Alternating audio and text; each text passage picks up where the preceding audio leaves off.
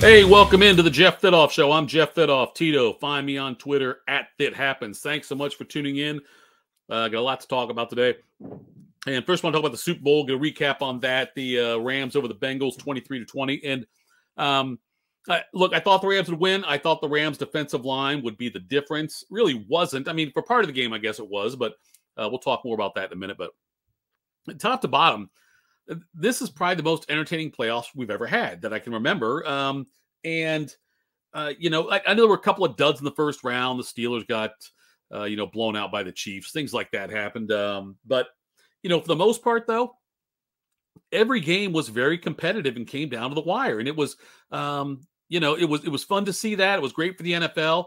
Um, it, uh, it it shows you um, how balanced the NFL really is. Uh, a team like Cincinnati can come from where it came from a couple years ago to get to the Super Bowl uh, in an organic kind of way with like draft picks and building through the draft. Where the Rams went the opposite way, and um, you know they they spent big on getting Matthew Stafford, gave up a lot of draft assets for that, and then you know they also gave draft assets get Jalen Ramsey, um, Von Miller, uh, they get OBJ, they get guys that they brought on later on that had shined for other teams or had previous careers where they shined. So, um, very, it was a con- uh, contrasting styles there with the way they got to the game. And then in the game, if you just watched it, the, um, the adjustments the teams made to each other was fun to watch uh, between the, uh, you know, Taylor and McVay and the way that the coaching staffs it was it was a true clinic on coaching on both sides. They both did really well. Now certainly as in any game you're going to see calls and say ah it's kind of a weird call. I wonder why they did that. Um, but for the most part i thought it was a, a well called game and a competitive game and uh, it was um, a lot of fun to watch. Now uh, it was a justification for stafford and the rams because the rams went all in this year. By getting stafford and then making the other moves they made they kept uh, you know pushing their chips to the middle and saying we're we're going for it this year, we're going for it this year, and you know uh, the fact they were able to pull it off uh, is a, is a big deal and good for Matthew Stafford. I've always been a Matthew Stafford fan. I thought that he was kind of languishing in Detroit uh, with the team that was going nowhere most of the time, and they, they wouldn't make the moves they needed to make. Uh, to be competitive, as evidenced by the fact they lost. You know, Barry Sanders retires early, Calvin Johnson retires early tough situation to be in. And uh, I'm glad Stafford uh, finally got a chance to be with a, a, true contender. And although, look, he had his, the costly interception in the first half of the game against the Bengals and uh, had some costly interceptions throughout the season. I think he had four pick sixes or three pick sixes. It was some ridiculous number like that. Had some interceptions in the playoffs as well. But um, Stafford gets his ring and uh, you know Aaron Donald gets a ring, uh, and um, you know it, it's uh, good for the Rams on that. Now the Rams defense, as I I thought was supposed to dominate the Bengals offensive line, and for most of the first half, that was really not the case. If you watch the game in the first half, the Bengals did a fantastic job of keeping Joe Burrow's uniform clean. Now it's turf, so it's gonna be clean no matter what. But you know what I mean. Not sacking him, not put a lot of pressure on him. There were some times they did, but it wasn't what I thought it would be. The the Rams made some adjustments late first half, early second half that really started to change uh, the tide of the game. And although I don't think that's what won the game for them overall, I do think it played a more prominent factor after about the first 25 minutes or so of the game. Um, Rams had a tough injury. OBJ, Odell Beckham Jr. Uh, gets hurt. Looks like they fear it's a torn ACL. And uh, no matter how I feel about the guy, you know, he was what he did in Cleveland wasn't wasn't a great thing. I thought that he was uh, actually pretty shitty to Cleveland, to the organization, to the fans, the way he told Von Miller not to go there and never performed there. And his dad, you know, did what he did. But, you know, OBJ set the Browns franchise back a little bit. But, you know, he gets to the stage and gets a chance to do this. And uh, going out with the torn ACL is tough. But uh, I was impressed with the Bengals defense. They did better than I thought they would against this Rams offense. And um, credit to the Bengals coaching staff for that. The the Bengals defensively um, really, uh, you know, made the Rams work for their points. And um, I thought the Rams would put up 30 plus in this game. They put up 23. And uh, one of the plays was on kind of almost a, uh, um, I should say, a couple of fluky plays in that got them to that point. But yeah, so the uh, the Rams though um, had their struggles against the uh, the Bengals defense. Now I wonder who has a better chance to get back next year among these two teams. It's very tough, as we know um, unless you know, even for Tom Brady, it's tough to repeat as Super Bowl champs. It's tough to repeat and get back to the Super Bowl. There's been a long history of teams that lose a Super Bowl and then the following year really fall off. I don't think that'll happen to the Bengals, but let's talk about these two teams going forward. The Rams next year, uh, because of the way they were all in and traded draft picks around for Stafford and did things like they did behind the scenes. Look, the Rams don't pick until the end of the third round this year. There was a time George Allen, long time ago, coached the uh, the Washington they call the Redskins the Washington football team though, and uh, he was famous for having no use for rookies, and he would routinely and this was back when the draft was 16, 17, 18 rounds, whatever it was. He routinely not pick into like the fifth or sixth round it would happen And he didn't care. He wanted veterans. He would trade the picks for veterans, and that's what he did. I'm not saying the Rams are going to go that route, but they don't pick till the third round this year, and uh, end of the third round even. It's uh, I think a compensatory pick they're going to get. So uh, they don't pick of the third round. So um, as far as their free agents, they are estimated right now to be over the cap. Um, some of the guys they really need to sign, a couple of guys in the offensive line, Brian Allen, their center, their right guard, Austin Corbett. A couple of guys on defense. You've got uh, Darious Williams, a defensive back, and also Von Miller. Uh, those are guys I think that are key. So you're going to have to make some moves around to open up some cap space for those individuals. OBJ also um, a, a, free agent. I, I, think he'll be back, but it, it's going to have to be on a cheap deal, another prove it deal for OBJ because of the injury he suffered. So the Rams lose some key pieces and they're over the cap. So they need to make some, be creative in some ways and try to get room to sign all these guys.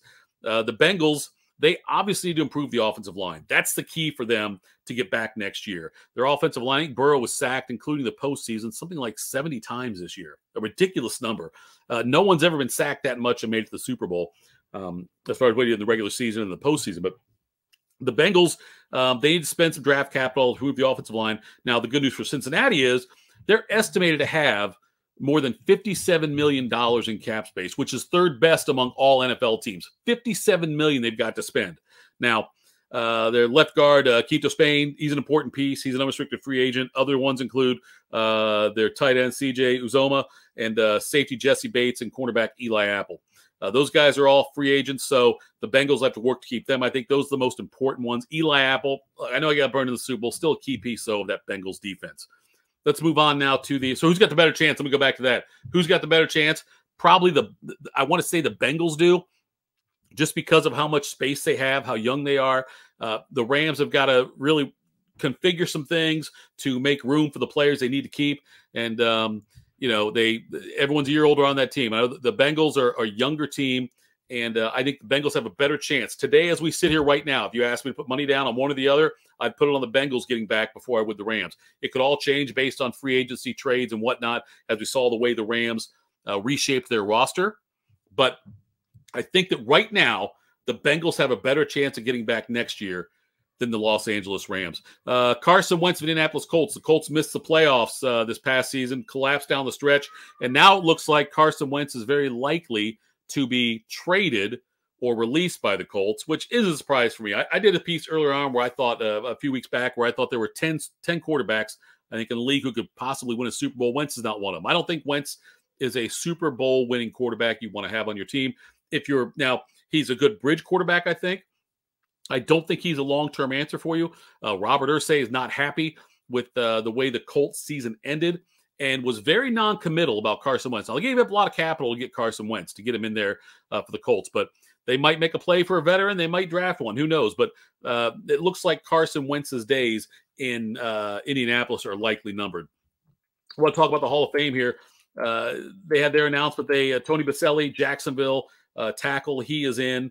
LeRoy Butler, safety from Green Bay. Sam Mills, a linebacker from Carolina. Richard Seymour, New England defensive lineman uh, Bryant Young, San Francisco 49ers defensive lineman, Cliff Branch, uh, the wide receiver for Oakland, Art McNally, longtime official, and Dick Vermeil. Those are the ones in the class. And we look at the guys who didn't get in, guys like Andre Johnson.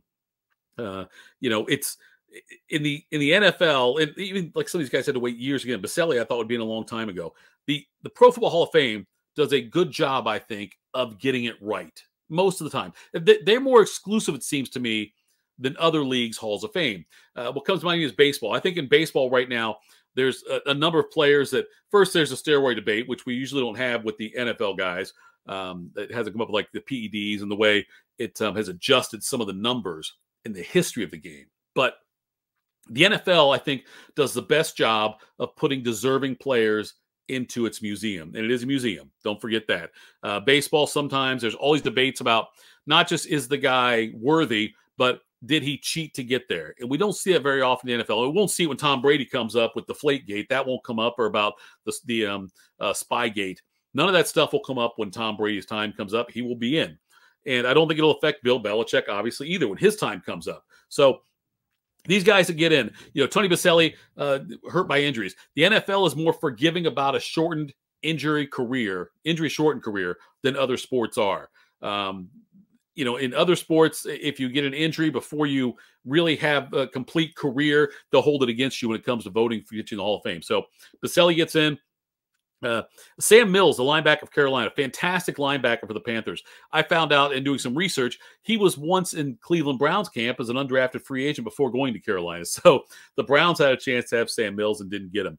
Uh, Cliff Branch is the one I want to talk about as far as long overdue getting in. Uh, Cliff Branch was a star receiver for Oakland, uh, unfortunately passed away in 2019. But why I thought Cliff Branch should have been before is when you look at the numbers of a for a player, the actual statistics for a player, you have to compare it to the era and what's going on in that era. And back when Cliff Branch was in his prime, there weren't guys that were putting up 120 catch seasons. Um, there weren't guys routinely putting up 12, 1300 yard seasons receiving or, you know, 14 touchdown, whatever. You, you didn't have those like that. So teams ran more. And uh, plus there was a 14 game schedule. But Cliff Branch was one of the best receivers of his generation, of the era he was in. And so that's why I always said if you compare him to the other receivers in that era and other receivers who've gotten in, Cliff Branch certainly deserved to get in the Hall of Fame. I think this was long overdue. I, am surprised it took this long to get him in. I know the um, because now he's part of another committee. He couldn't get in with the um, uh, with the modern era class. So uh, Cliff Branch, though, love to see he gets in. Art McNally, the longtime official, and now the last one, Dick Vermeil. Now, Dick Vermeil, this one's tough for me because I, I think I like Dick Vermeil as a coach. Um, I, I liked what he did, but I'm not sure if he's a Hall of Fame worthy candidate. And Vermeil, you know, he he uh, had success at UCLA and then goes to the NFL and get to catch on Philadelphia. He leads the Eagles to the Super Bowl where they lost um, to uh, Oakland and Cliff Branch was on that team as well. He was, I believe. So Vermeil loses to Oakland. Um, eventually retires, comes back, uh, does some TV work, which he was very good at. Went to the Rams, uh, led that greatest show on turf. Did a great job there. Won a Super Bowl with the Rams and Kurt Warner and Marshall Faulk and Isaac Bruce and Torry Holt and those guys. And uh, then left again. Then came back and coached Chiefs for a few years. So he he rare air as far as leading two teams to a Super Bowl because he led both the Rams and Eagles to a Super Bowl. But his overall coaching record, a very nondescript 126 and 114. So that's the only rub for me is that he, it's not like he he had a, a 600 winning percentage. I mean, he's 12 games over 500 as far as his coaching record goes. So um, he gets in. I'm just saying that I'm a little.